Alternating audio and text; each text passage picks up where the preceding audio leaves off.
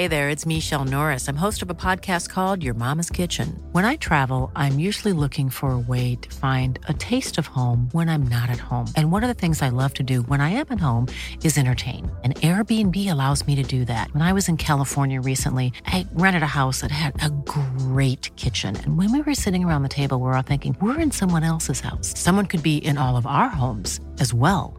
If you have a home, but you're not always at home, you have an Airbnb. Your home might be worth more than you think.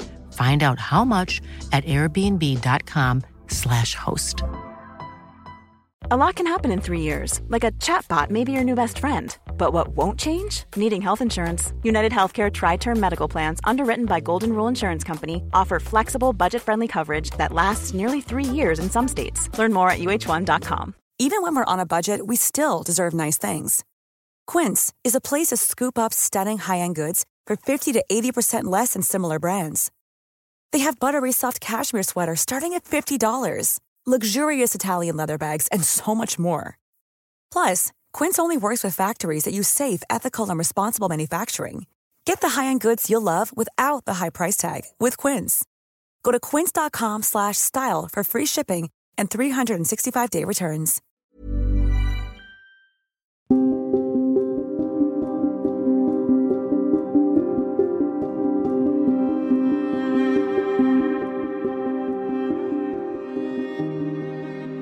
This episode contains distressing themes and descriptions of sexual violence.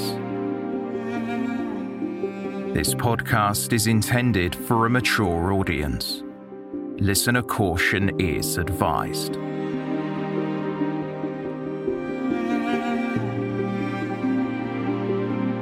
They Walk Among Us is part of the ACAST Creator Network.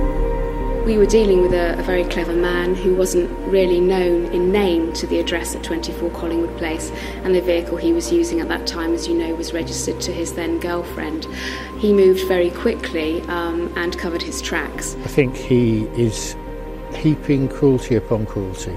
I think he is dragging things out.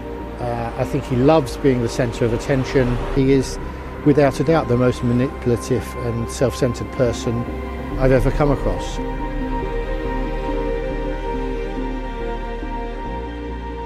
Welcome to Season 7, Episode 2 of They Walk Among Us, a podcast dedicated to UK true crime.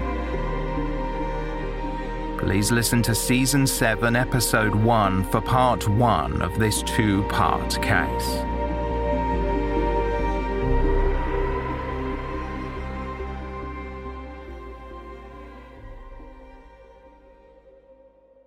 On Thursday, March 21, 2002, Amanda Dowler, known as Milly, did not come home from school. After her final lesson, the 13 year old had left Heathside Secondary School and began her usual journey home to Walton Park. The educational institution was close to Weybridge train station. Once Milly was reported missing, Police officers and search dogs began combing the area for any indication of what had happened to the schoolgirl. She was described as being five feet tall, with a slim build and light brown shoulder length hair. Milly had last been seen wearing her school uniform, a dark blue blazer on top of a white blouse, with a grey skirt and a beige and black backpack. She was seen by a friend at a cafe before 4 pm in the town of Walton on Thames in Surrey. Milly had even made a call to her father to tell him she would be home in half an hour. But after the hours passed and Milly had still not walked through the front door, the alarm was raised.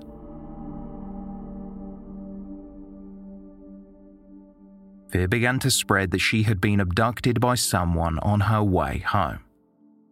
The Surrey police informed the public they were keeping an open mind. A spokesperson said, We carried out an extensive search without success. It is out of character for Amanda to go missing. We'd like to hear from anyone who has seen her or knows where she may be. Teams totaling over 50 officers had begun making door to door inquiries in the area, but no one had seen or heard anything suspicious. Detective Inspector Darren McInnes from Surrey Police remarked Amanda's disappearance is a complete mystery. She comes from a very loving family and happy home, and had no apparent reason to run away. The longer she remains missing, the greater our concern as she is so young and vulnerable, and has never gone missing before. Her parents need to hear from those who may know where she is. Milly lived at home with her parents Sally and Bob, and her older sister Gemma. Sally worked as a teacher at Milly's school, while Bob was employed as an IT consultant. Milly's parents made a public appeal to their daughter. Milly, darling, if you are watching or listening to this, Mum, Dad, Gemma, Granny, and all the family want you to know that we all love you and we really miss you. And we can't wait to have you back home with us. This time last week, we all had such a lovely time at the fun run and you played your saxophone so brilliantly afterwards at the party. Please come home safely, darling. If she's staying with a friend or someone that she's got to know, please phone us and let us know. Let the police know. Any information, however small or insignificant it may seem, must be vital in this. We just desperately need your help. Addressing the press, Sally went on to voice her concern for her daughter. I'm out of my mind with worry. I just want Amanda back home with us. It's agony.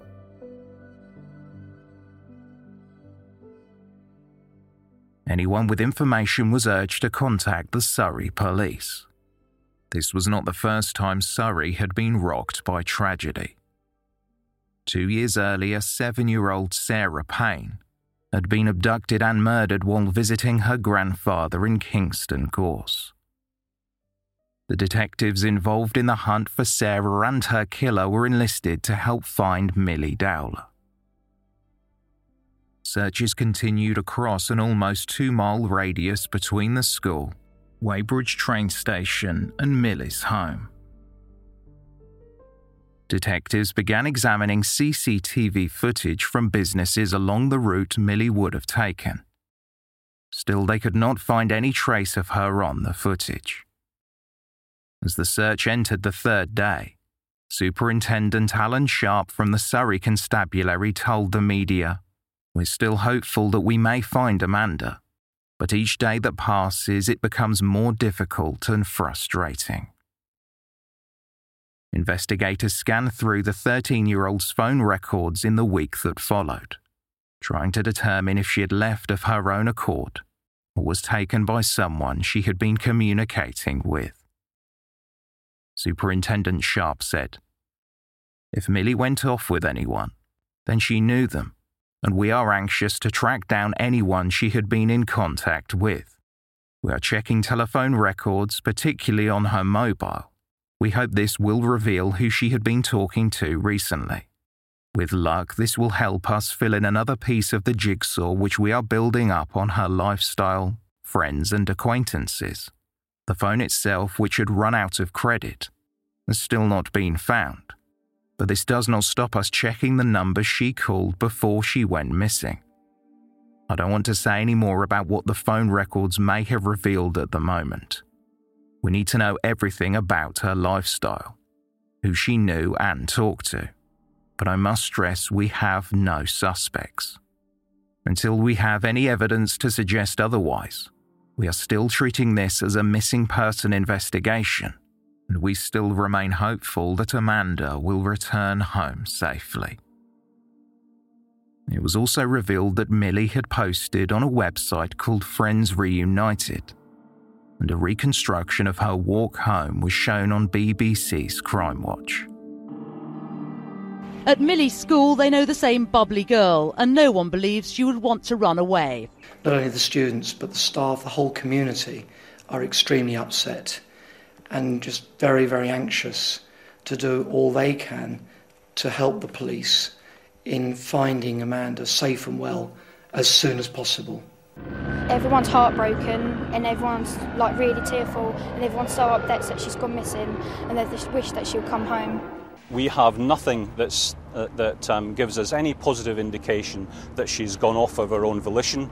Um, equally, we have no positive information that she has been taken off the street and abducted.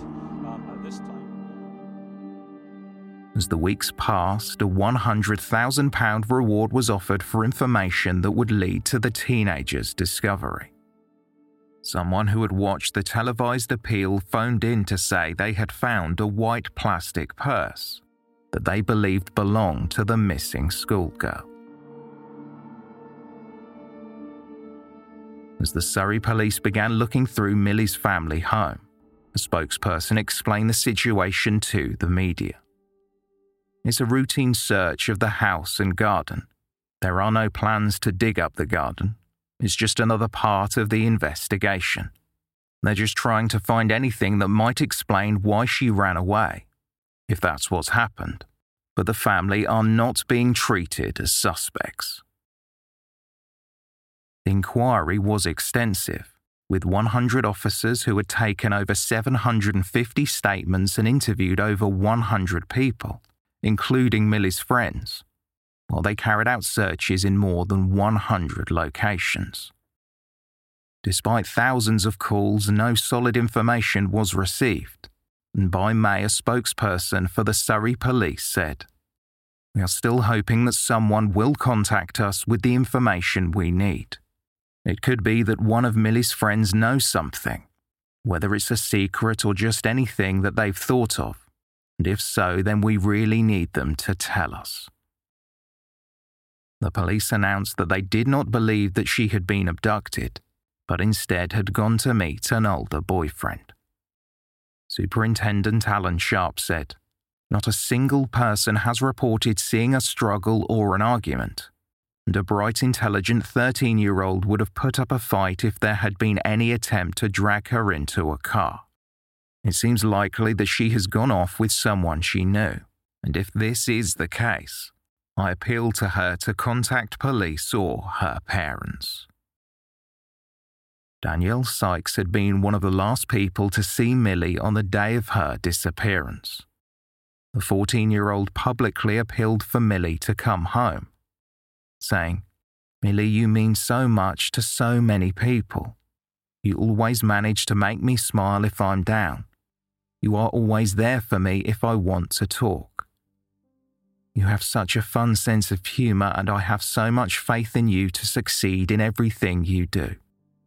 I hold a lot of respect for you in my heart as you were never afraid to be yourself.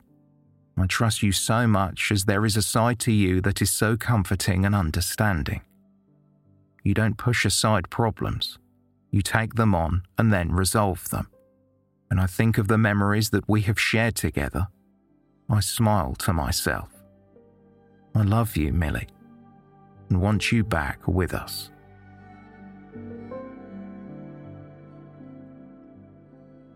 Over the following weeks and months, a number of suspects were arrested and subsequently released, furthering the heartache of Milly's desperate family.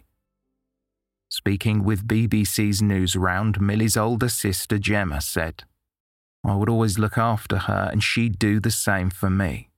It's really hard because sometimes my mum starts crying and that sets us all off.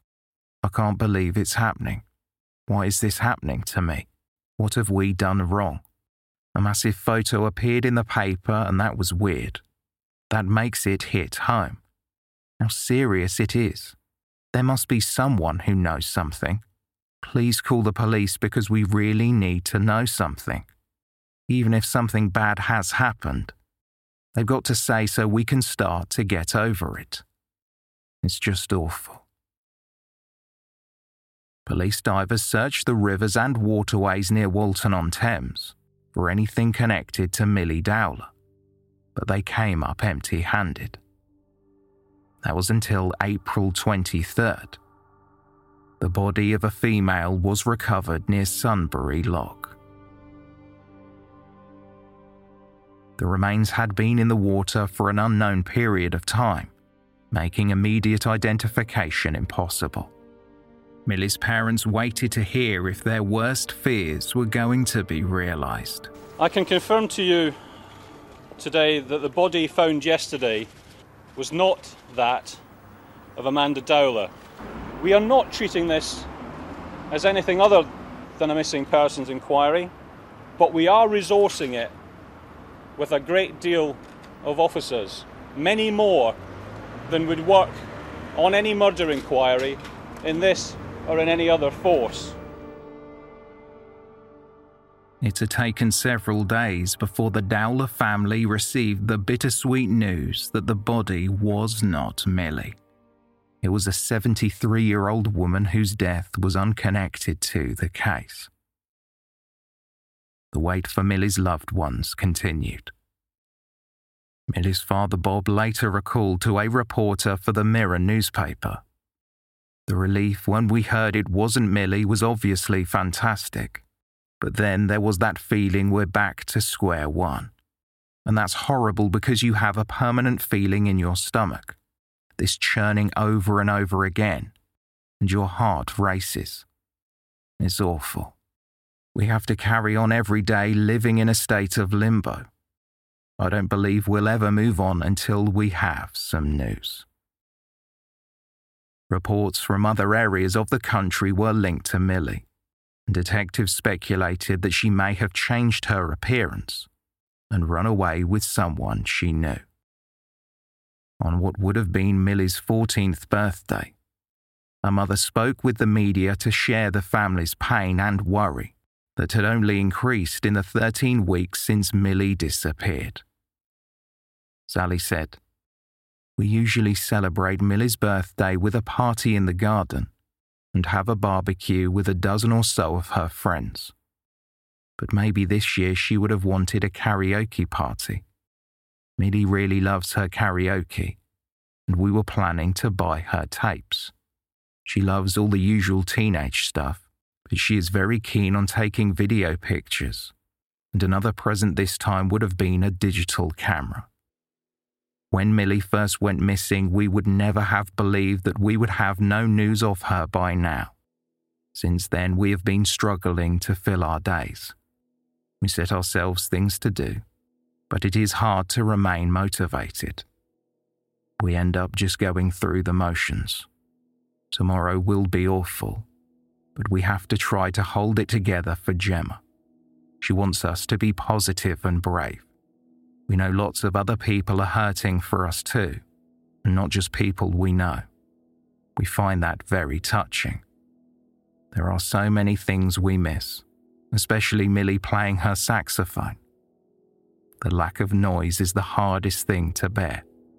The house is so quiet. Because of all the posters, we see Milly's image everywhere we go.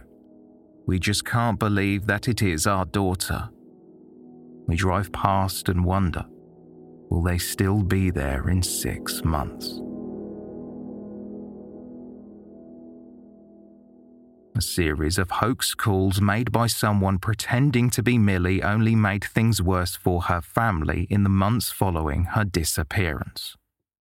The calls were traced to 20 year old Leanne Newman, who was charged with making false and malicious phone calls to a number of people including Milly's father. In May 2002, a woman walking her dog discovered a female torso on the banks of the River Leven in Dumbarton. It was the second human torso found on the banks in the area within a month, but it was quickly confirmed that the remains belonged to 19 year old Amy Anderson, who had gone missing weeks earlier. Parents held their children tighter that summer, as in August, Holly Wells and Jessica Chapman went missing from Soham. At one point, the FBI were even asked to assist in the case, using their technology to enhance the grainy images taken by CCTV cameras in the area. The footage had been obscured by sunlight, and experts in Quantico, Virginia were able to clear the footage enough to make out a car pulling up beside someone at a bus stop around the time Milly went missing. The dark coloured car had a spoiler on the back of the vehicle and was believed to be a Honda Prelude or Vauxhall Vectra.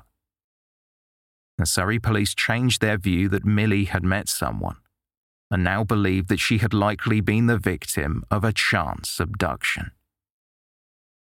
In mid September, speaking about the footage they were reviewing, Detective Chief Superintendent Craig Denham, who was then leading the inquiry, told a reporter for the Daily Telegraph If this is Amanda, then it's massively significant.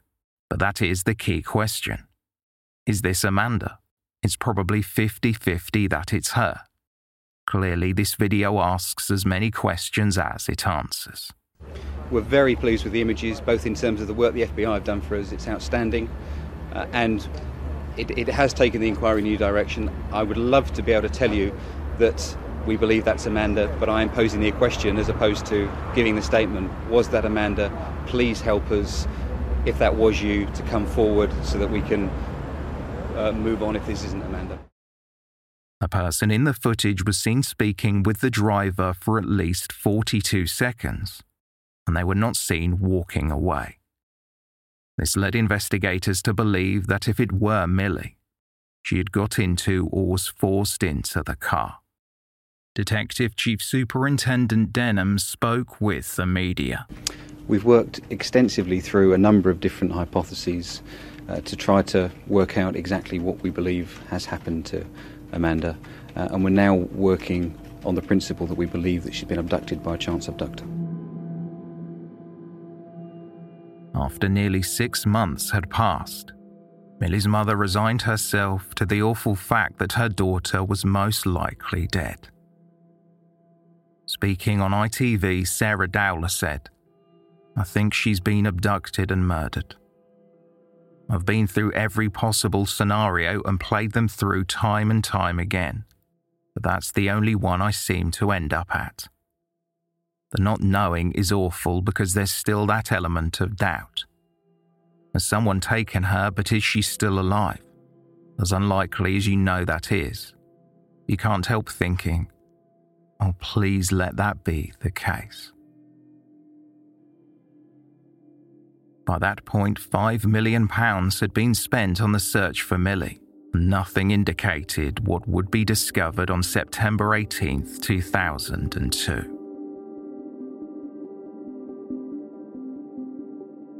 A couple collecting mushrooms along a path in the woods on Yateley Heath near Fleet in Hampshire came across what they feared were human remains. After reporting the find to the police the following day, the skeletal remains were compared to dental records for Milly Dowler. We do not know at this stage what sex or age the human remains are, and we are trying to establish the identity of the deceased. We are liaising with officers from other constabularies, including Surrey Constabulary, and relatives of other missing persons in Hampshire have been notified. How certain are you at this stage, as you can be, that these remains might be those of Amanda Dowler? Uh, how certain can we be that they might be? We don't know. We're keeping our mind completely open as to who they could possibly be. Obviously, that is one possible. After an agonising six month wait since her disappearance, the Dowlers were told that Milly's body had been found 25 miles from home. Detective Superintendent Alan Betts and Detective Chief Superintendent Denham addressed reporters. Dental comparisons were carried out at North Hampshire Hospital in Basingstoke by a forensic odontologist. She compared the remains found in Yateley Heath Wood yesterday with the dental records of Amanda Dowler. We can now confirm the results of the examination were those were almost were that it was almost certainly those of the missing Amanda. DNA tests will be carried out as soon as possible to confirm this. Our thoughts and sympathy sympathies are with Milly's family at this difficult time. They've been kept fully informed of all developments. Our worst fears have been confirmed, and I can now tell you that the search for Milly has changed from a missing person inquiry into a murder investigation. Mourners gathered at the school Milly attended and where her mother worked to pay tribute to the 13 year old who was a great friend a talented musician, and a beloved daughter and sister. The Dowler family left a bunch of lavender with a note attached that read During this spring and summer, we watched it flourish, burst into flower, and now in autumn, its sweet, heady scent fills the air and lingers. Rest in peace, dear Milly, with love and prayers from your mum, dad, and brave big sister.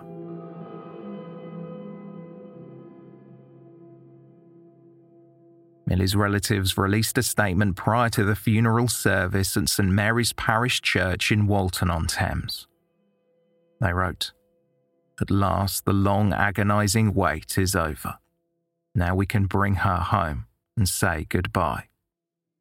A feeling of relief, but so very, very sad. No one can hurt her now. Our darling Milly. However, we will not rest until the monster responsible for this ghastly crime is brought to justice and behind bars. Reverend Graham Holdaway, who had been Milly's maths teacher at Heathfield School, delivered a homily to the packed service.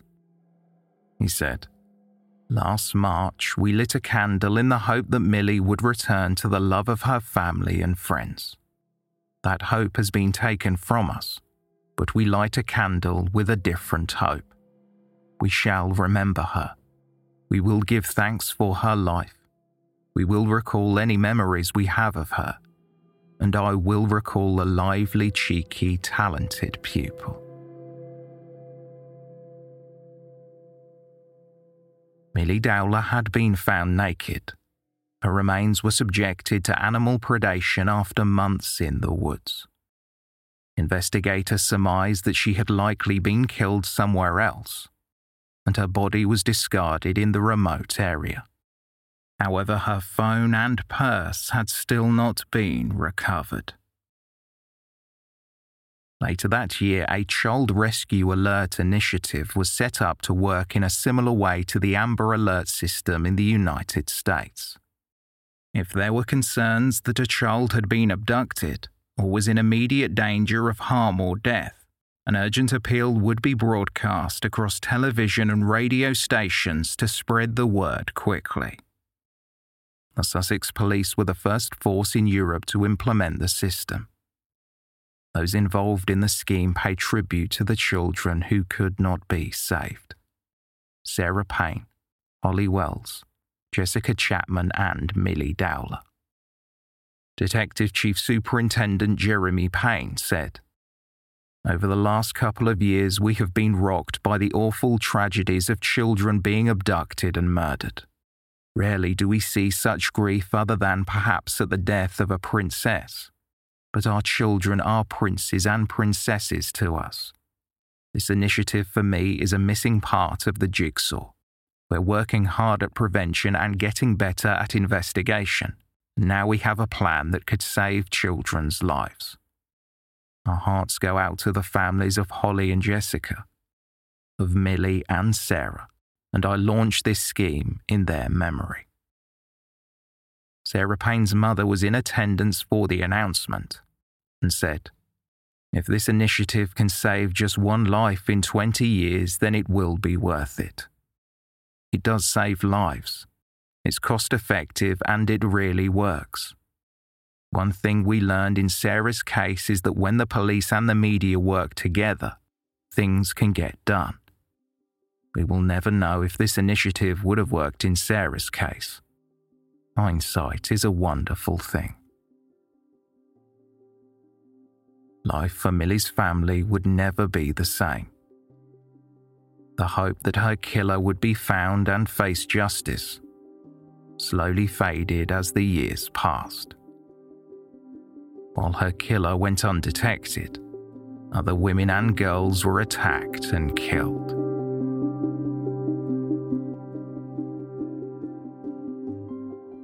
On the day that Levi Bellfield was found guilty of the attempted murder of Kate Sheedy and the murders of Marsha McDonnell and Amelie Delagrange, the Metropolitan Police announced they would offer a £50,000 reward for information that led to the conviction of Milly Dowler's killer. DCI Maria Woodall, who was now leading the Surrey police investigation, explained that they would relentlessly pursue the person responsible for the 13 year old's abduction and murder.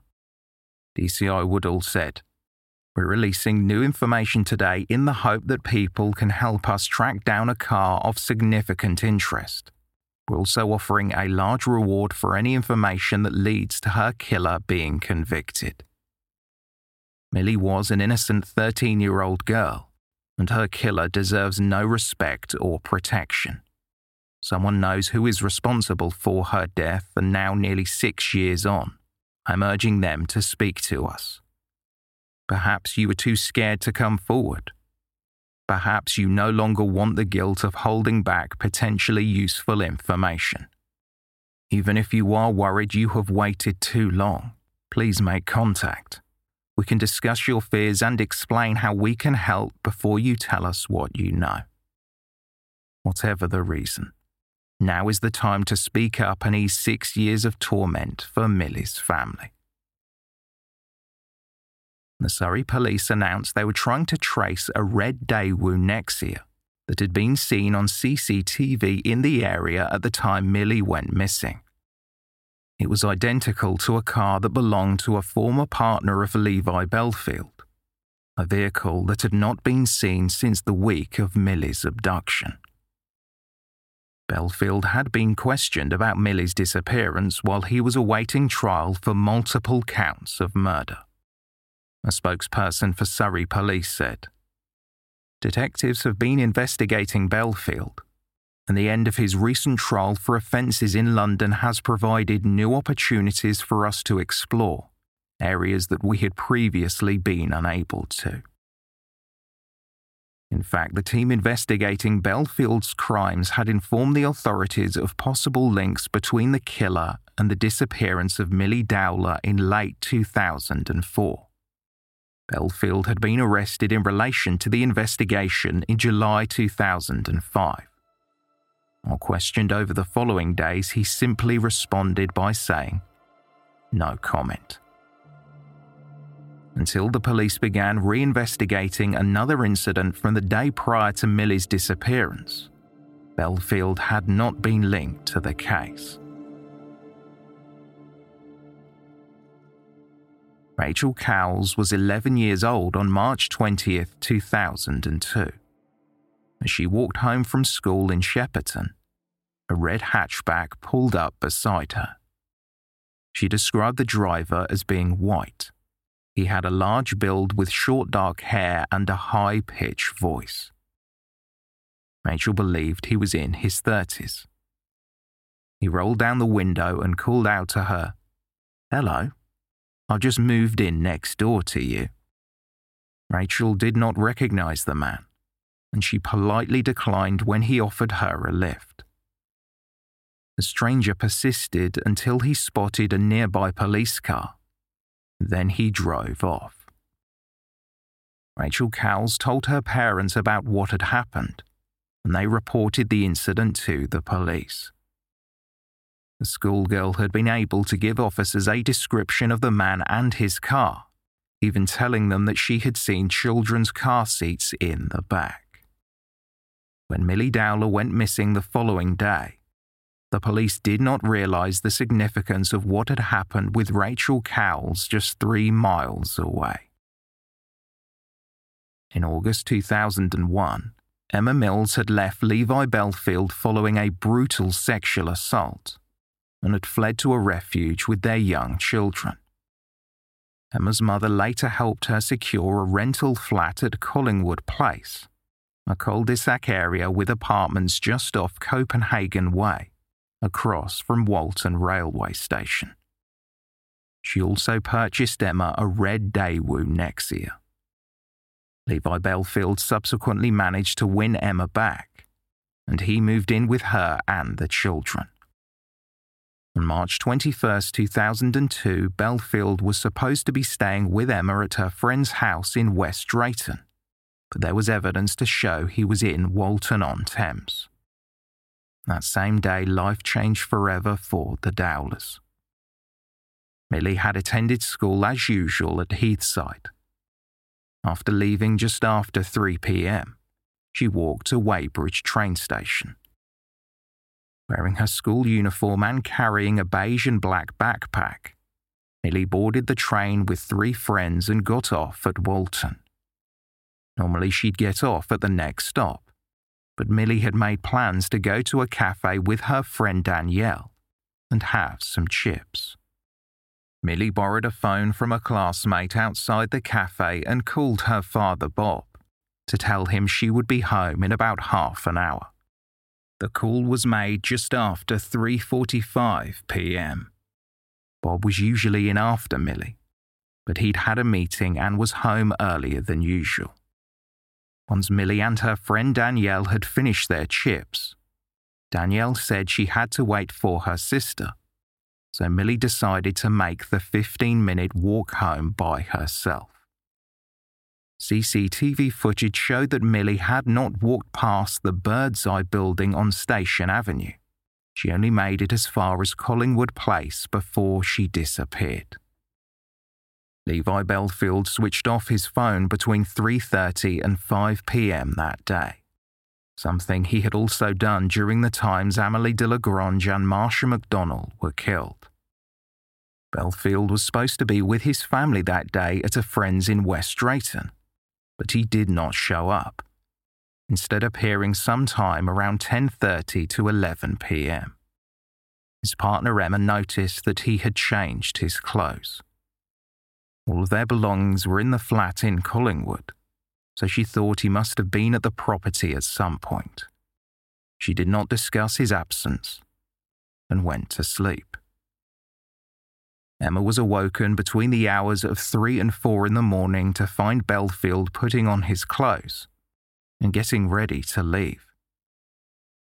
She asked him what he was doing, and he replied, I'm going to go back to the flat because I'm going to have a lay in.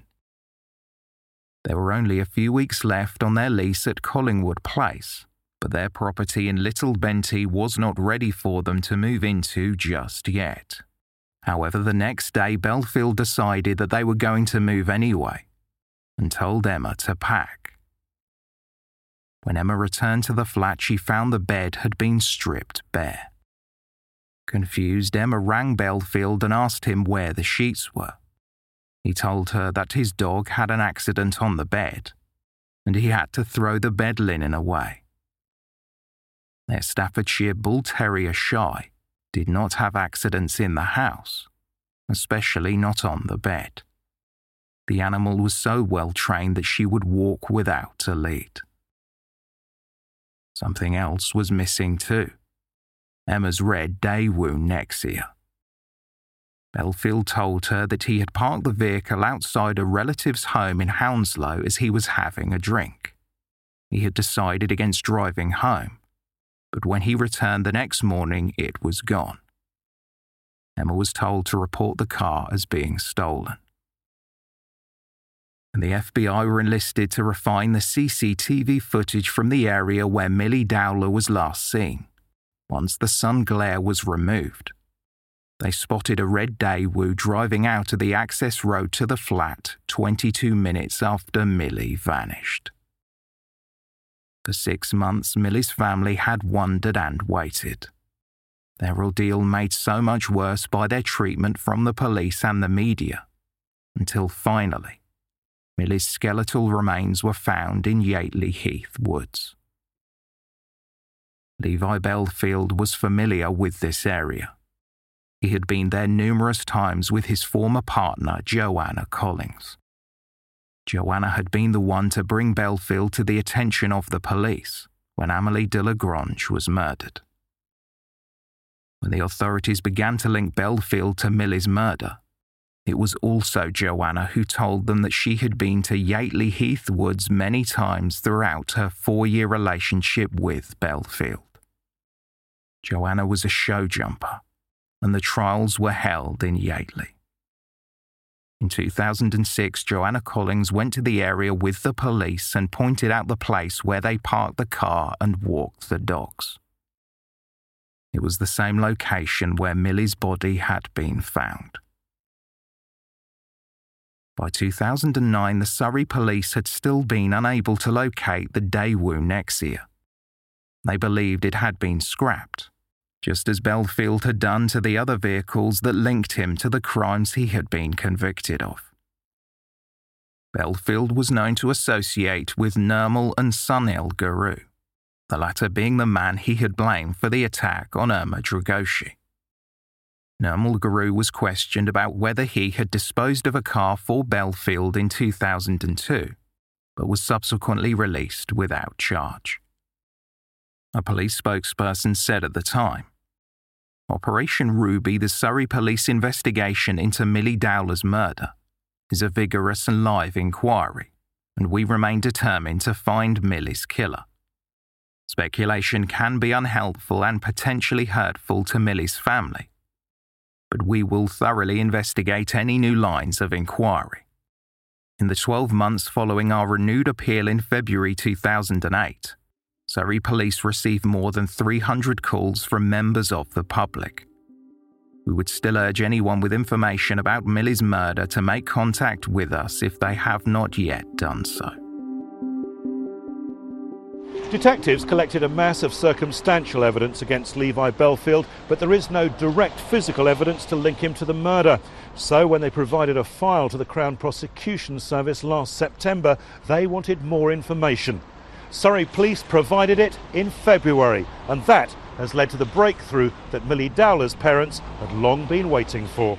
I have now reached the decision that there is sufficient evidence and that it is in the public interest to charge Levi Bellfield with three offences.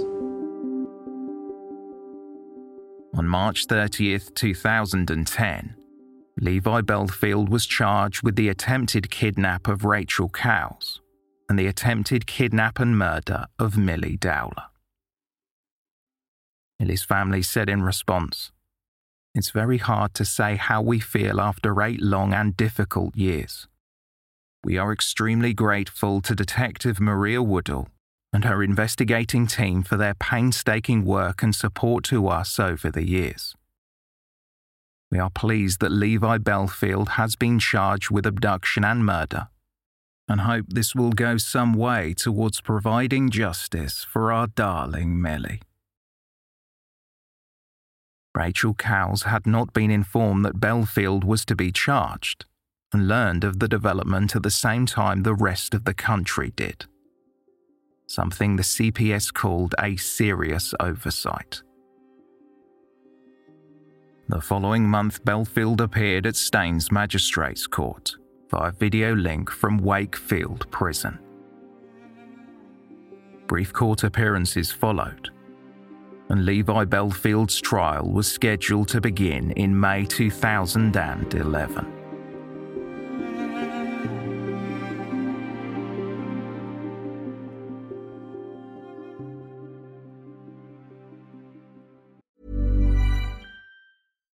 One size fits all seems like a good idea for clothes until you try them on. Same goes for healthcare. That's why United Healthcare offers flexible, budget friendly coverage for medical, vision, dental, and more. Learn more at uhone.com. There's never been a faster or easier way to start your weight loss journey than with PlushCare. PlushCare accepts most insurance plans and gives you online access to board certified physicians who can prescribe FDA approved weight loss medications like Wegovy and Zepbound for those who qualify. Take charge of your health and speak with a board certified physician about a weight loss plan that's right for you. Get started today at plushcare.com slash weight loss. That's plushcare.com slash weight loss. Plushcare.com slash weight loss. Why don't more infant formula companies use organic, grass fed whole milk instead of skim? Why don't more infant formula companies use the latest breast milk science? Why don't more infant formula companies run their own clinical trials? Why don't more infant formula companies use more of the proteins found in breast milk? Why don't more infant formula companies have their own factories instead of outsourcing their manufacturing? We wondered the same thing. So we made ByHeart, a better formula for formula. Learn more at byheart.com. This episode of They Walk Among Us is brought to you in association with Scentair. Ever entered a seemingly perfect space only to feel like something was missing? That's where Scentair comes in. With over three decades of experience, Scentair leads the scent marketing industry, scenting resorts, retail outlets, event spaces, and more, partnering with major brands like Westin Hotels and Snap Fitness. Chances are you've already encountered their fragrances firsthand. And now Scentair is offering you a luxury fragrance experience in the comfort of your home. Visit scentair.com to explore their online store and infuse your spaces with unforgettable scents. Scentair diffusers are sleek and fill your space with vivid fragrance for up to 300 hours. And the Scentair app lets you schedule your fragrance and control your intensity right from your phone. What's more, all of Scentair's more than 60 fragrances are phthalate free, cruelty free, safe for families, and EcoVadis certified sustainable. Differentiate your space with scent. Try luxury home fragrance trusted by the pros by going to scentair.com and using promo code Among Us for an extra 25% off your first order. That's promo code Among Us for an extra 25% off your first order at scentair.com. For the second time, Levi Bellfield stood trial for murder at the Old Bailey. He also faced a charge of attempted abduction for the failed kidnap of Rachel Cowles. Brian Altman QC, representing the Crown, again detailed the evidence and charges for the jury as he had done in Bellfield's previous trial. The court heard about the man in a red car that approached Rachel Cowles on March 20th, 2002, and the details of the last day of Milly Dowler's life. None of the clothing or belongings Milly had with her on March 21st were ever recovered. Her remains were too decomposed to determine the cause of her death. Still, circumstantial evidence had linked Bellfield to the abduction and the site where her body was found. CCTV footage had not captured Milly passing the Bird's Eye building as expected on a typical journey home. The Crown contended this meant that she had been snatched right outside Bellfield's flat in Collingwood Place. The prosecutor told the jury about Bellfield's phone being switched off during a 90 minute window following Milly's abduction, and for over nine hours when he had gone back to the flat in the middle of the night, claiming it was so he could have a lie in.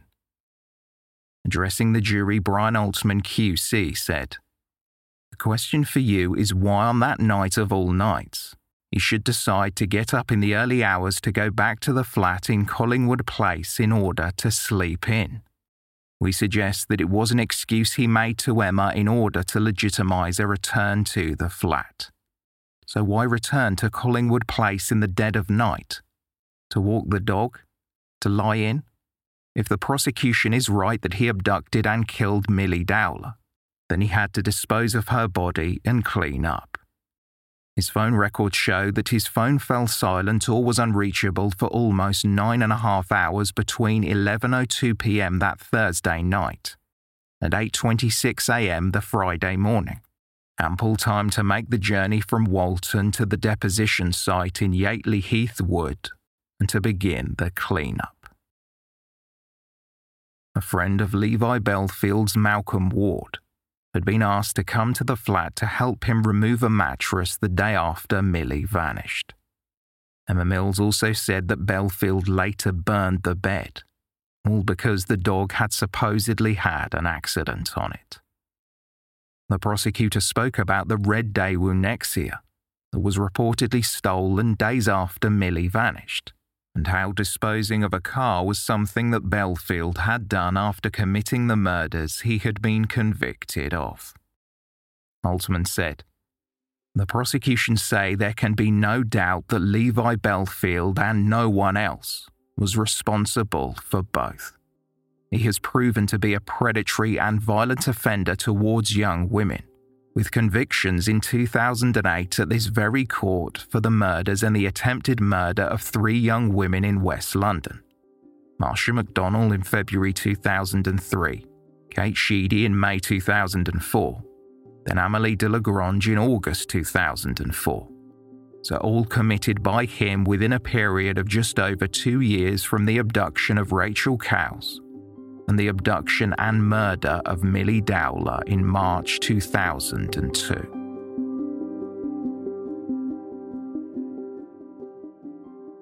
The first witness to testify was Rachel Cowles. The now young woman recalled the events of that March afternoon nine years earlier, when she had been approached by a strange man in a red car. Rachel had been unable to identify Bellfield in a lineup by the time he was linked to the incident, but the description she had given at the time matched him perfectly. Milly Dowler's parents then took the stand over days of harrowing testimony and challenging cross examination by Bellfield's counsel, Jeffrey Samuels QC. It was revealed that Bob Dowler had been an initial suspect in his daughter's disappearance, following the discovery of pornographic material and bondage equipment found in the family's loft. His sexual interests had nothing to do with his children, but they were dissected before the court. Bob had stopped on his way home from work on the day in question to look at pornographic magazines, something he did not initially tell the police. He was questioned at length under suspicion. Bob was asked if Milly had found any of his magazines or equipment. He admitted that she had discovered a magazine in a bedroom drawer and the police asked him if he was in any way responsible for his daughter's disappearance. Bob answered, The only way I can be responsible is if she had seen some of this material and decided to run away. Bob said that he cooperated with the investigation, but he was, quote, very concerned because if I knew they focused on me, they'd need to be focused on someone else. Throughout the rest of his testimony, Bob Dowler was made to recount what type of pornographic material he possessed and whether his wife knew about it. Unable to speak at times due to the distress, Bob Dowler apologized before answering the defence's questions. Letters were found in Milly's bedroom indicating that the teenager was feeling low and having a difficult time. The defence implied that the writings indicated that Milly might have run away. The undated notes were read to the court by the defence counsel. One read Dear Daddy and my beautiful mummy, by the time you find this letter, I will be gone, up there or down below. I've always been that way below other people. I am sorry. You deserve a better daughter, so I have left. It's nothing you have done. I just feel I had to go. Please don't let any harm get to any of you. Mum and Dad, please look after Gemma. I'm sorry, but goodbye. Lots of love as always. Your little disappointment, Amanda as more harrowing notes were read to the court. Bob Dowler broke down in tears, leading the defense barrister to make an apology.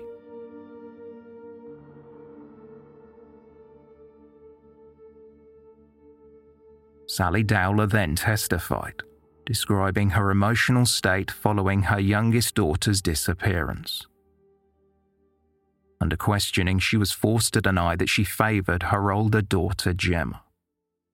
Sally told the court that she had replayed every moment of the in question in her head. At one point, she believed she recalled seeing Milly with a group of boys as she drove home from work.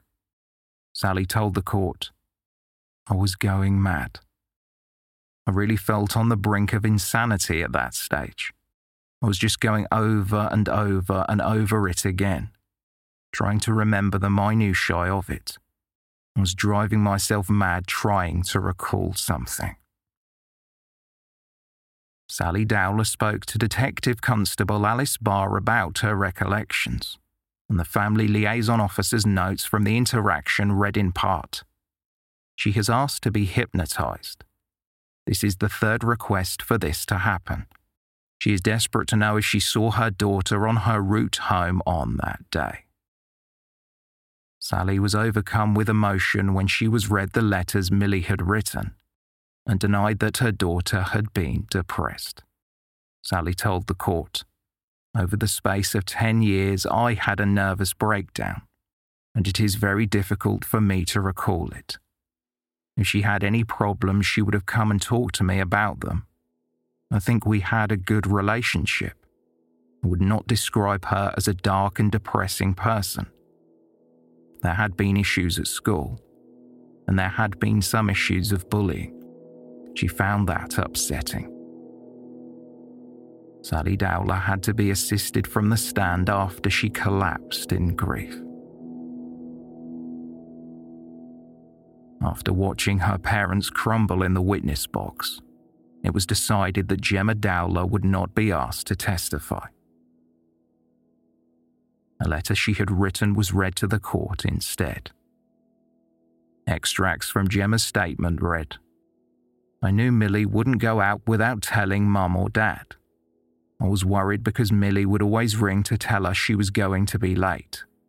It was so unusual for her not to be home on time. I knew immediately something bad had happened to Milly and that she had been abducted. There is no way she would have run away from home or gone off with someone without telling us.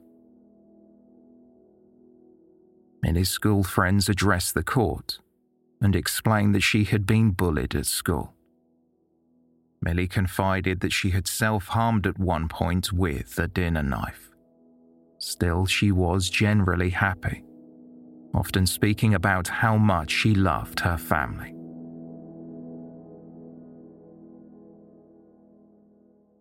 Before she disappeared, Milly had met her uncle Brian Gilbertson for the first time. He had been adopted as an infant but the family had since reconnected. Brian had been searching for Milly in the early hours after she had been reported missing.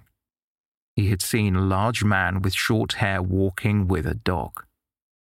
The man was believed to be Levi Bellfield. It was the same night when Bellfield had told his partner that he was going back to the flat.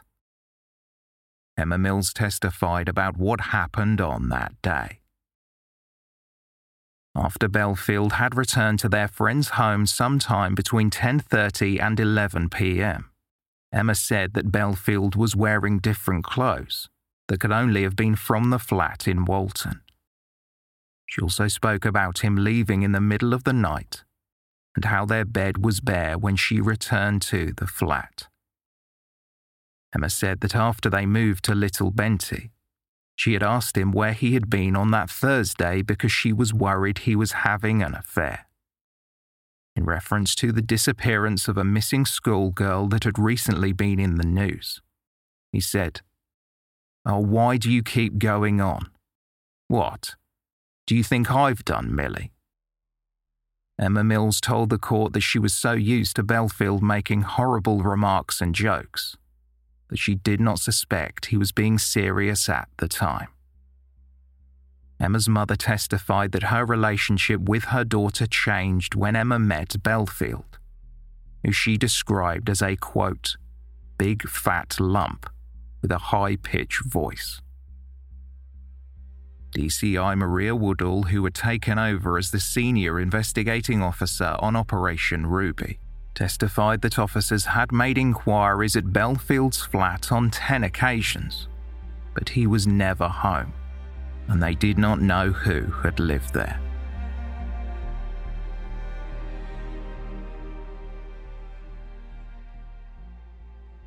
By June 15, 2011, the defence rested without presenting any evidence, and the closing arguments began. Crown Prosecutor Brian Altman QC referred to the grueling cross examination of Milly's mother and father and reminded the jury the grieving parents are not on trial here. That fact may have been forgotten when they came to give their evidence to you. Altman said that Bellfield had not provided his side of the story by testifying because he did not have an innocent account to share. Quote, How, for instance, would he have explained when tested his behaviour on the day of and the night following Milly's disappearance? We don't know because he has declined to give us his account, tested and examined from the witness box. Brian Altman QC admitted that the case was formed by many strands of circumstantial evidence, but it only pointed toward one man Levi Bellfield. Anticipating the defence's strategy, Altman said, As I understand it, it is going to be suggested that Milly had run away.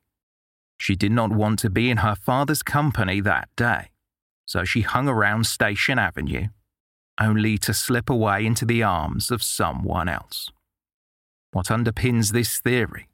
The father's lifestyle as well as the aspects of Milly's character. The defense counsel had accused Sally Dowler of shutting her eyes in response to Milly's mental state and the discovery of pornographic magazines Bob Dowler had hidden away. After reminding the jury that Milly was a typical teenager going through bouts of insecurity, the prosecutor explained that her family loved her, and they were loved in return. Altman said, No one, absolutely no one in this court other than Mr. and Mrs. Dowler and their daughter Gemma can possibly know or understand what it is like to have lost a child or sister in dreadful circumstances. Not knowing month after month what had become of her, only years later to have their lives laid bare in this court. Altman lambasted the defence's arguments as ludicrous.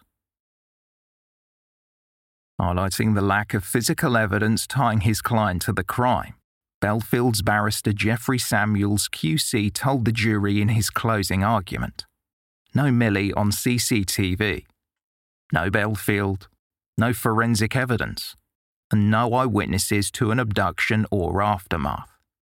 That's what the prosecution say the focus should be on Bellfield and his movements.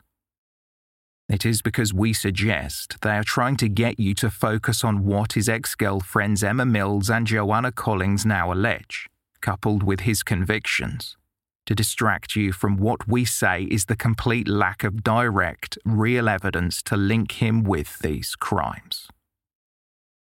The defense implied that Milly Dowler might have run away, and that a witness who believed she had seen Milly walking along Station Avenue was mistaken.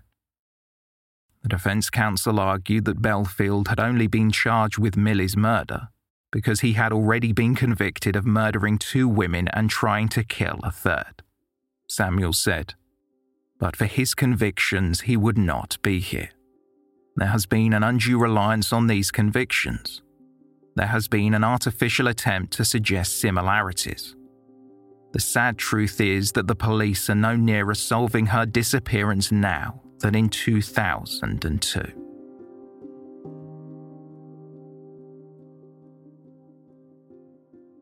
The presiding judge, Mr. Justice Wilkie, summed up the case for the jury and urged them to be measured and dispassionate while they deliberated. The following day, June 23, 2011, jurors returned with a verdict for the charges relating to Milly Dowler.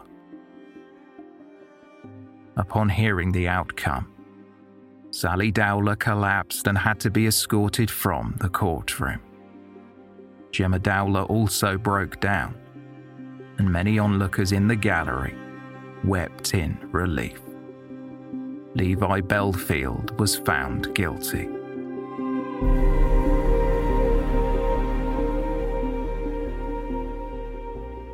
Kate Sheedy had attended the trial, as had Amelie Delagrange's parents to support the Dowlers when they finally got justice for Milly. Bellfield did not react to the verdict. He just yawned audibly and then was led back to his cell. The jury were instructed to continue deliberating on the charge of the attempted kidnapping of Rachel Cowles.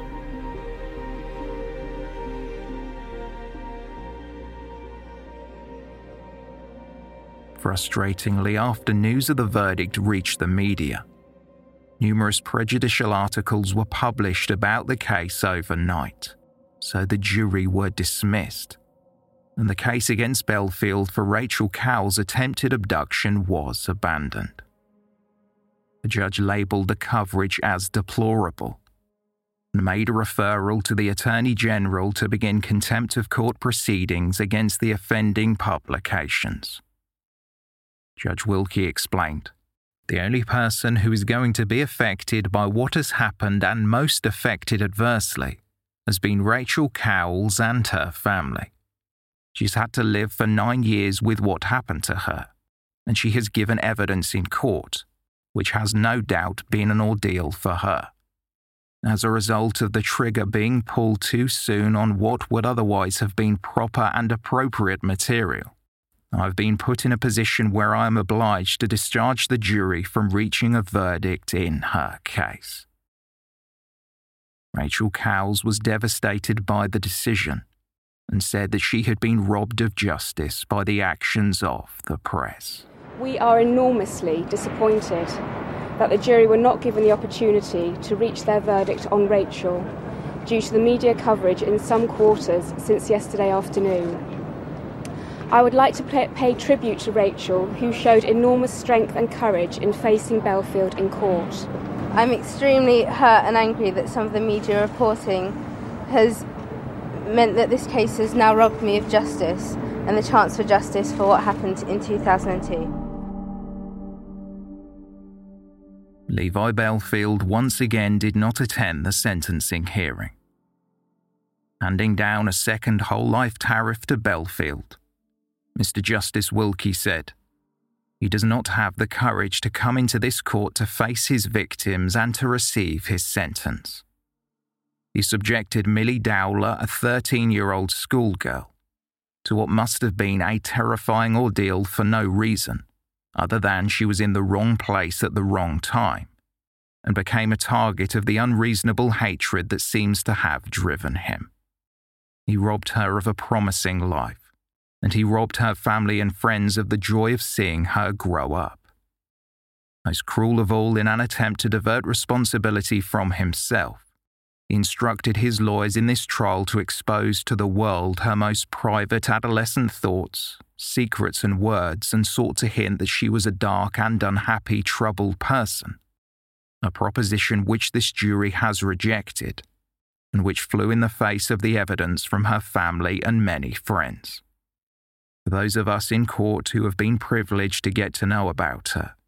She clearly was a very funny, sparky, and enthusiastic teenager, exploring her developing emotional life, just as any intelligent person would do. But he has failed in what he intended. Milly's memory will survive and be cherished long after he is forgotten. Outside of the court, the Dowlers read statements to the media.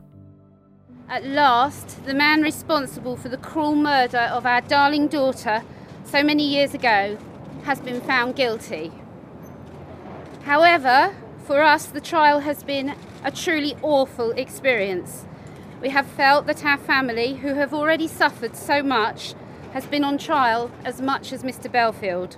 I can honestly say that the day my mother and father were questioned by the defence QC, Mr. Samuels, was the worst day of my life. It is hard to believe, but it is, was worse than when I heard the news that the remains were that of my sister Milly. The pain and agony that we've endured as a family since the 21st of March 2002 has been compounded by the devastating effects of this trial. Prior to this trial, my family and I had only an ordinary person's understanding of the legal process. However, during the past seven weeks, our eyes have been well and truly opened. The trial has been a truly mentally scarring experience on an unimaginable scale. You've had to have been there to truly understand.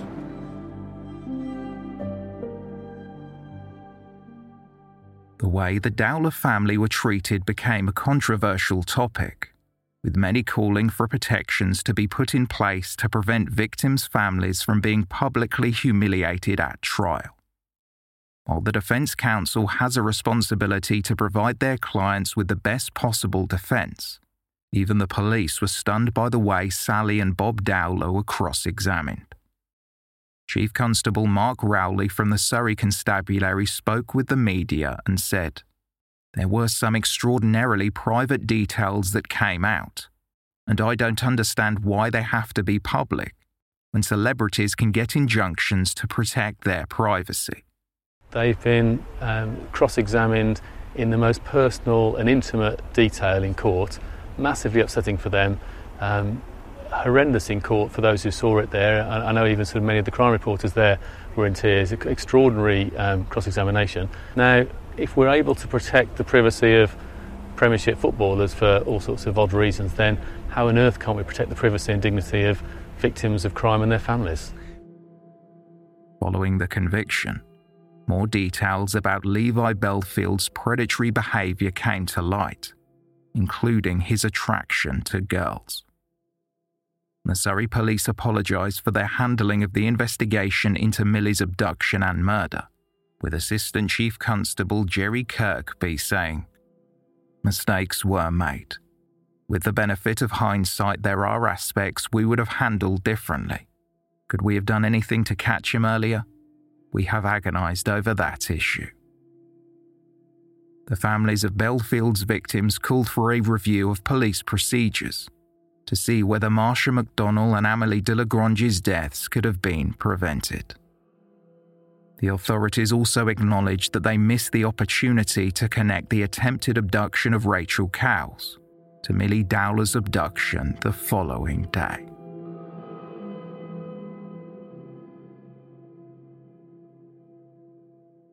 After the publication of several articles while the jury was still deliberating on the charge relating to Rachel Cowles, then Attorney General Dominic Grieve began to consider whether or not the newspaper editors would be charged with contempt of court. Earlier that year, the Sun and Daily Mirror newspapers had been charged with contempt for their coverage of the Joanna Yeates murder investigation. Joanna's landlord had been arrested on suspicion of murder, but was subsequently released without charge before Vincent Tabak admitted to the killing. The media had, however, publicly shamed and humiliated Christopher Jefferies. Contempt charges were filed against the Daily Mirror and Daily Mail within weeks of Levi Bellfield's second trial and in 2012 the papers were found guilty and ordered to pay fines. A month after the trial ended, it emerged that Milly Dowler's mobile phone had been hacked while she was still considered to be a missing person. This was a heinous invasion into the Dowler family's privacy at a time of ultimate grief and fear for their daughter. It moves phone hacking into a new league uh, obviously, we have been absolutely clear in relation to all the allegations that have come about phone hacking. This is a matter for the police to investigate, and they should uh, take those investigations wherever the evidence leads them. But I make this point the one person who seems to be staying in her job is the chief executive of News International, Rebekah Brooks, who was the editor at the time that Milly Dowler's phone was hacked. I don't think News International. Scotland Yard detectives had executed a search warrant at the office of Glenn Mulcaire a private investigator hired by the News of the World. Mulcaire had been convicted in 2007 for hacking the voicemails of members of the royal family, but the evidence relating to others was not revealed until five years later. The authorities discovered that the News of the World had sanctioned a number of phone hacks, including Milly Dowler's, and several voicemails had been accessed and deleted from her phone. In the wake of the allegations, the Dowler family issued a statement that read in part It is distress heaped upon tragedy to learn that the news of the world had no humanity at such a terrible time. The fact that they were prepared to act in such a heinous way that could have jeopardized the police investigation and give them false hope is despicable. An inquiry into the alleged phone hacking was held in November 2011 under Lord Leveson. Speaking at the High Court, Sally Dowler said that after she had called Milly's phone after countless attempts, it clicked through to her voicemail. Sally told the inquiry, I heard her voice and said she'd picked up her voicemail, Bob, she's alive. I told my friend she's picked up her voicemail. She's picked up her voicemail. The organisation behind the News of the World agreed to pay £2 million in damages to the Dowlers. The CEO, Rupert Murdoch, pledged to donate £1 million to a charity of their choice. Offering his thoughts about what had happened, Milly's father said, Given the gravity of what became public, one would sincerely hope that News International and other media organisations would look very carefully at how they procure information about stories. Because obviously, the ramifications are very much greater than just an obvious story in the press.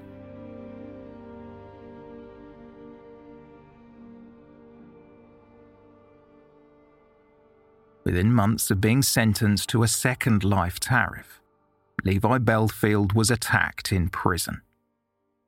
Following the incident, he attempted to sue the prison service, seeking £30,000 in compensation.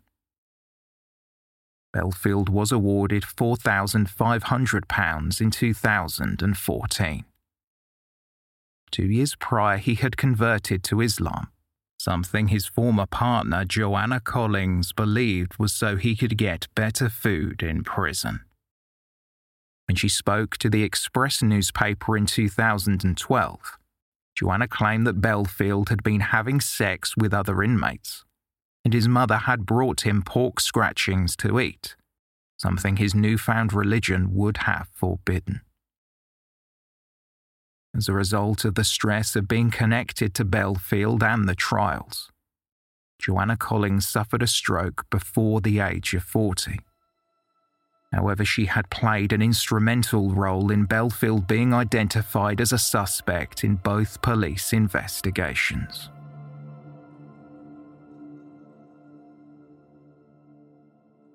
The inquiry into Milly Dowler's murder was reopened and authorities considered that Levi Bellfield may not have acted alone. A Surrey police spokesperson said in 2016 During this investigation, police have spoken to Levi Bellfield, and he has admitted his responsibility for the abduction, rape, and murder of Milly Dowler. Despite his conviction, this is the first time Bellfield has made such admissions. Detectives have arrested and released a man in his 40s in relation to the allegations of rape and assisting an offender. The arrest was made following new information regarding an accomplice being involved with Levi Bellfield in the abduction and rape, but not the murder of Milly Dowler. Bellfield allegedly confessed to the murder in 2015 although the details were not made public until the Dowler family released a statement in February 2016. They said, We feel we need to say something in addition to the information that has already been made public, as we do not think what has been revealed reflects the true heinousness of this man. In May 2015, nearly nine months ago, we were informed that Bellfield had requested to speak to Surrey police about Milly. Bellfield made it clear to police that he would only speak to female police officers. Bellfield provided the officers with a harrowing account of Milly's final 14 hours, giving details of her abduction, repeated rape, torture, and then finally how he murdered her. The reason we were told this information last May was because previously Bellfield had shared the information with other prison inmates, and one of them was due to be released. This meant there was a risk that this information could be made public without us knowing about it. Bellfield told the police that after abducting Milly and assaulting her at his flat a few yards from Walton Station, he then drove her to his mother's house. He reversed down a long driveway and then raped her in broad daylight over the boot of his car. Bellfield then moved her to another location where the rape and torture continued for a number of hours, until the next day when he finally strangled her to death. A few days after hearing this harrowing information from Surrey police, they revealed to us that they were also investigating an alleged accomplice involved in the abduction and rape of Milly. The statement explained the continuing pain the Dowlers felt with Bellfield, as more information was gradually released over the years. It continued. Hearing Bellfield's account of how Milly spent her final hours before being murdered was shocking enough, but the news that there could have been another individual involved was devastating. There are no words to describe the additional torment and pain we have been going through since we were told this information. We had to remain silent for eight months whilst the police conducted their investigation. The arrest of the man Levi Bellfield claimed to have committed the crime with caused more confusion. Statement went on to read Finally, when they made the arrest of the suspected accomplice, the person was questioned and released without charge in less than 10 hours as there was no evidence found. The pressure this has put us under as a family has been unimaginable and has taken its toll on all of us. We have had to fight every step of the way to get this far. In desperation last November, we wrote to the Home Secretary to tell her of our concerns, and she met with us immediately. After years of wondering, the Dowlers at least knew what happened to their daughter. The statement concluded Now we know the final hours of Milly's life. Perhaps her soul at long last can finally rest in peace. The general public have always played a huge part in supporting us, for which we are eternally grateful and thankful. We believe that they should know what Bellfield did to our beautiful daughter and sister Milly. Within days of the Dowler statement revealing the horrors of Levi Bellfield's actions, the convicted killer lodged a complaint with Surrey police and claimed that he had never made the confession. In a letter penned to a journalist, Bellfield, who referred to himself under the Islamic name Yosef Rahim, wrote that he was disappointed to hear about the confession and was adamant that he had not spoken to the police in over a year. Bellfield cited legislation from the Police and Criminal Evidence Act and said that according to the Act, he had in fact made no admission. Part of the letter read It is with deep regret that Surrey police can release such appalling information so publicly with no thought to the victims' families and my family, who are innocent parties.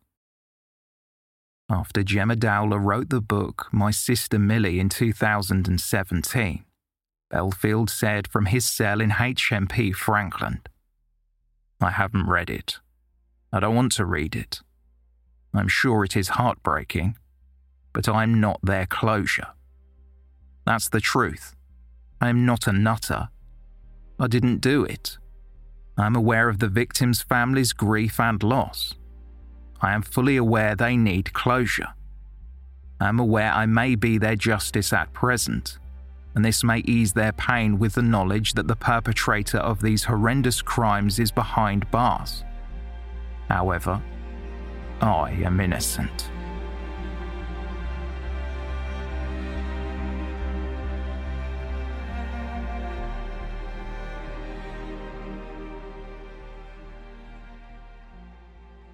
So, where are we now? The reinvestigation of Milly Dowler's murder was closed, and the police announced that they had finished investigating other unsolved crimes that may have been linked to Levi Bellfield. Bellfield had been suspected of a number of murders, though few theories were confirmed by investigators. In 1980, 14 year old Patsy Morris went missing during her lunch break at Feltham Comprehensive School. Two days later, her body was found near her home in Hounslow Heath. A cause of death was listed as ligature strangulation. Patsy's killer was never found, but some suspected her alleged boyfriend Levi Bellfield, who attended the same school. This was dismissed as rumour by the police, who confirmed that Bellfield had not attended Feltham Comprehensive until after Patsy had been killed. Furthermore, a report commissioned by Hillingdon Council from December 2018 linked Bellfield to a paedophile ring that had abused at least 17 young girls between the early 2000s and 2017. Also linked to the gang were convicted child abusers Victor Kelly and Suraj Guru, the brother of Sunil Guru, the man Bellfield blamed for attacking Irma Dragoshi. Former detective Nick Biddis from the Kent Police had told the Sunday Express in 2011 that he believed Bellfield could be responsible for the 1987 murders of Wendy Knell and Caroline Pierce in Tunbridge Wells. Both women had died from blunt force trauma to the head.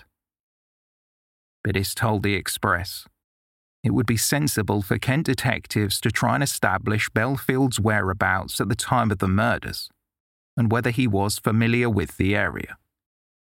My concern is he has two other murder convictions for hitting young women over the head with a blunt instrument, possibly a hammer, and has also been convicted for murdering Milly Dowler and disposing of her body in a remote country area. Kent officers should try to discover everything about his time in the county. Bellfield's involvement in the killings of Wendy Knell and Caroline Pierce could be discounted entirely when in 2021 David Fuller pleaded guilty to the murders following a cold case investigation.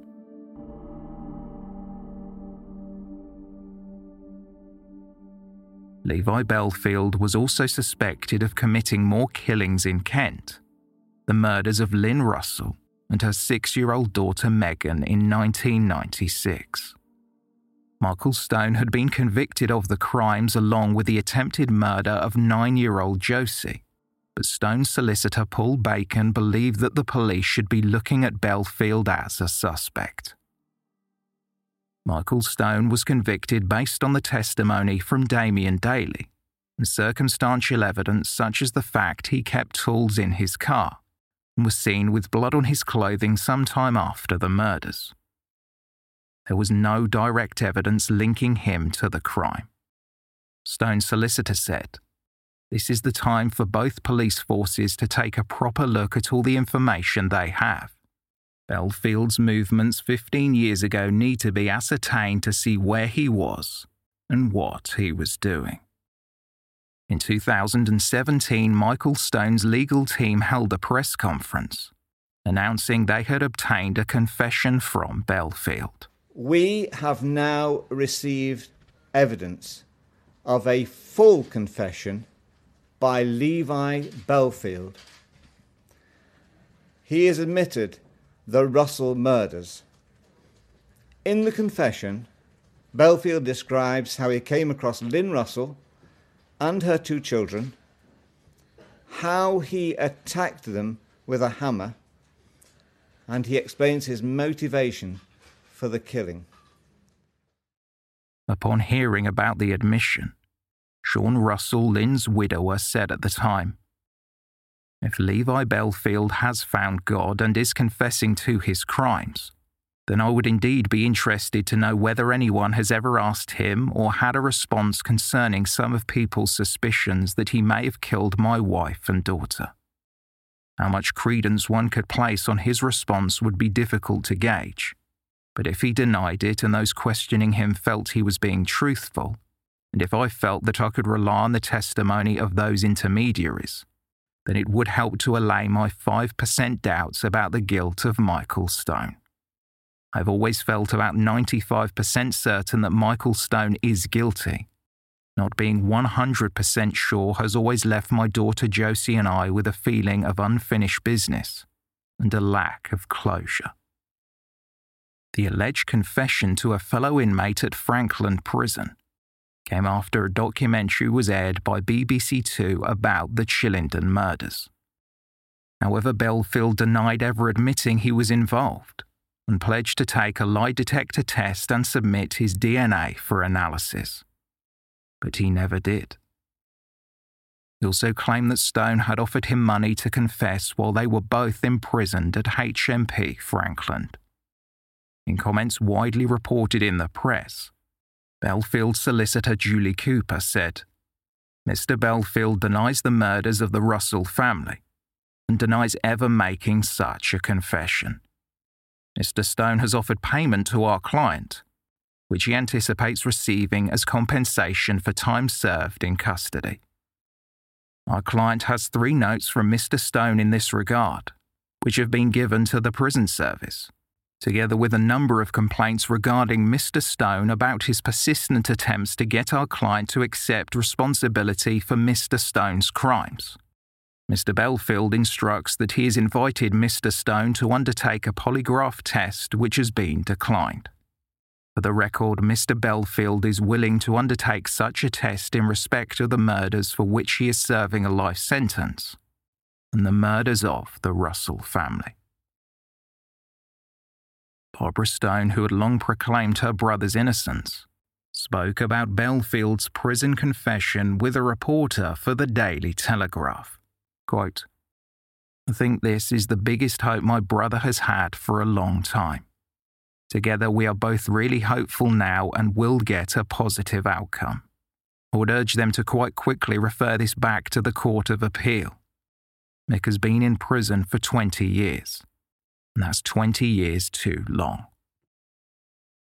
In response, asserting no evidence suggested someone else carried out the killings, Kent Police Assistant Chief Constable Nick Downing said, following two trials at which Stone was found guilty by a jury on both occasions and an appeal to the High Court, Michael Stone remains convicted of the murders of Lynn and Megan Russell and the attempted murder of Josie Russell in 1996. The Criminal Case Review Commission re examined the murder investigation and had access to all forensic evidence, documentation, and exhibits from the original investigation, the review by another force, details of the two Crown Court trials, and appeals to the High Court. In addition, a comprehensive investigation carried out by the Metropolitan Police Service into allegations Levi Bellfield was involved in crimes for which he is yet to be convicted concluded there is no evidence to support those claims.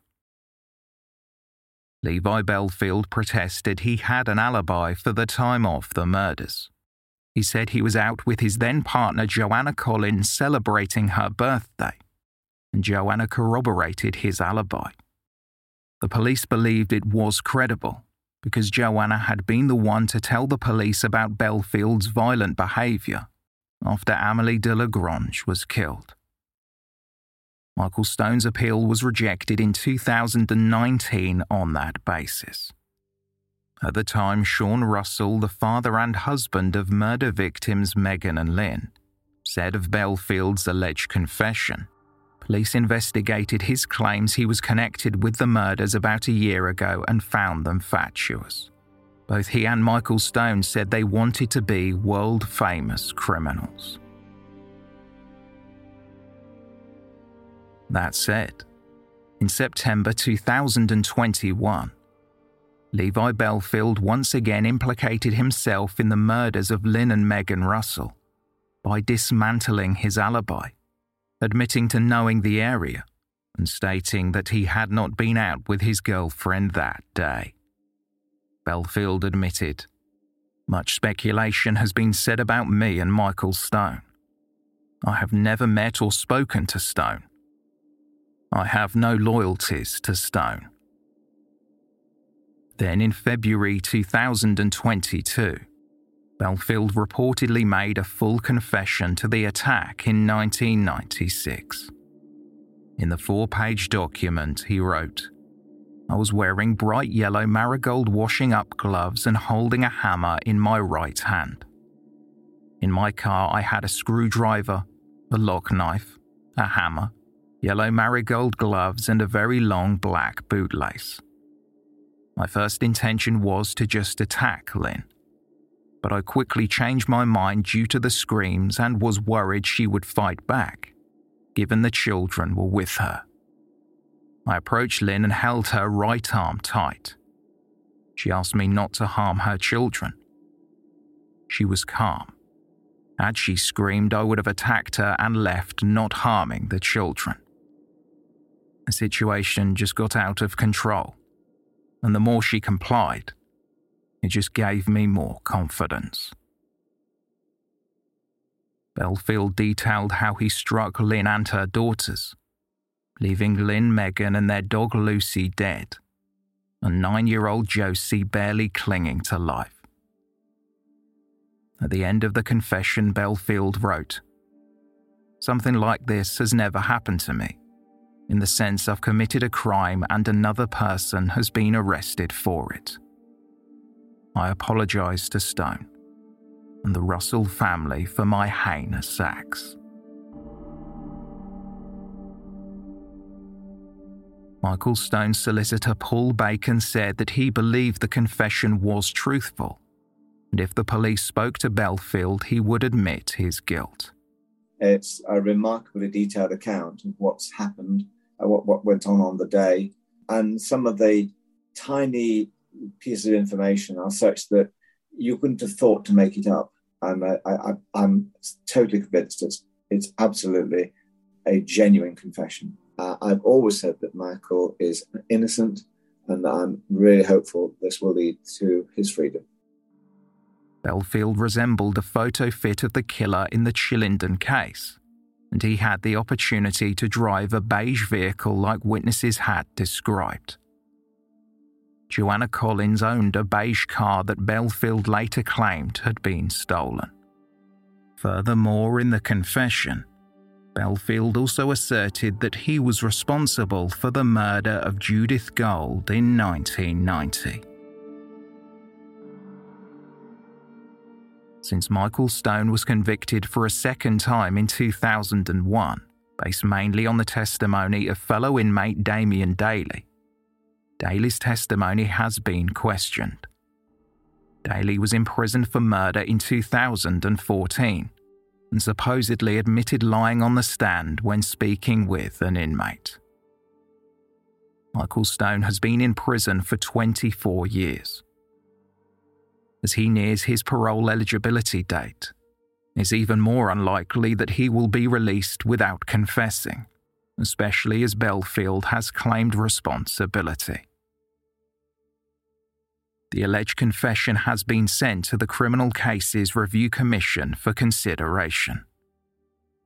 While some believe Levi Bellfield may well have been responsible for killing Megan and Lynn Russell, he has confessed and retracted confessions before, compounding the heartache for victims' families over and over again he's still gaining some sort of sadistic pleasure from that. So his choice of, of insisting to speak to a female officer might be about um, his attempts to control women in this sadistic and sexualized way. He wants to be in control, and this gives him an opportunity um, talking about these horrible crimes and, and getting those details into the public and having people take notice of him. All of that are things that I'm sure he actually, in some ways, enjoys. In May 2022, it was reported that a team within the Criminal Cases Review Commission questioned Bellfield about the 1996 murders when he was imprisoned at Frankland Prison in County Durham. Bellfield was forthcoming in the surprise visit. He admitted he had committed the murders after he was on a job nearby. He also said he used rubber marigold gloves. Bellfield reportedly claimed Lynn Russell was originally the focus of the attack, with the children and the family dog only being struck as the scene became too chaotic. As at the time of this recording, rumours in the press have suggested that the Criminal Cases Review Commission intends to clear Levi Bellfield of any involvement in the murders of Lynn and Megan Russell the attempted murder of Josie. This has displeased both Bellfield's and Michael Stone's representatives, who are eager for a conclusive answer from the Commission. Following two whole life sentences, Levi Bellfield will never see the outside world again. Michael Stone is eligible to apply for parole later this year.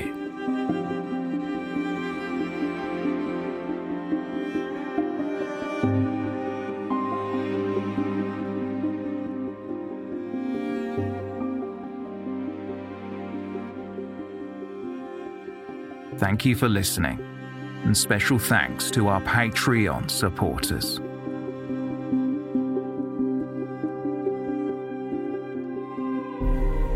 For more information on this episode, please see the show notes or visit our website, theywalkamonguspodcast.com.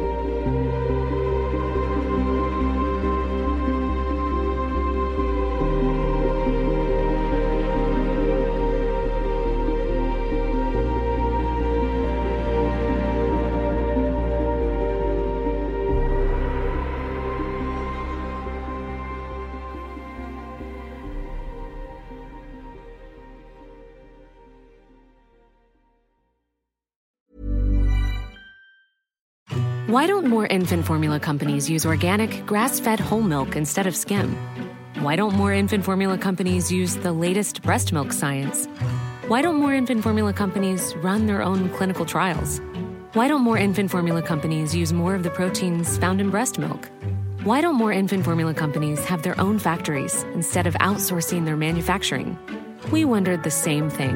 So we made ByHeart, a better formula for formula. Learn more at byheart.com. Planning for your next trip? Elevate your travel style with Quince. Quince has all the jet setting essentials you'll want for your next getaway, like European linen, premium luggage options, buttery soft Italian leather bags, and so much more. And is all priced at 50 to 80% less than similar brands.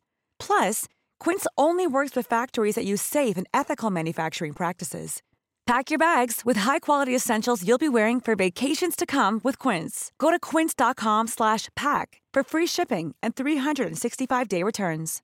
Imagine the softest sheets you've ever felt. Now imagine them getting even softer over time. That's what you'll feel with Bowl and Branch's organic cotton sheets. In a recent customer survey, 96% replied that Bowl and Branch sheets get softer with every wash. Start getting your best night's sleep in these sheets that get softer and softer for years to come. Try their sheets with a 30-night guarantee. Plus, get 15% off your first order at bowlandbranch.com. Code BUTTERY. Exclusions apply. See site for details.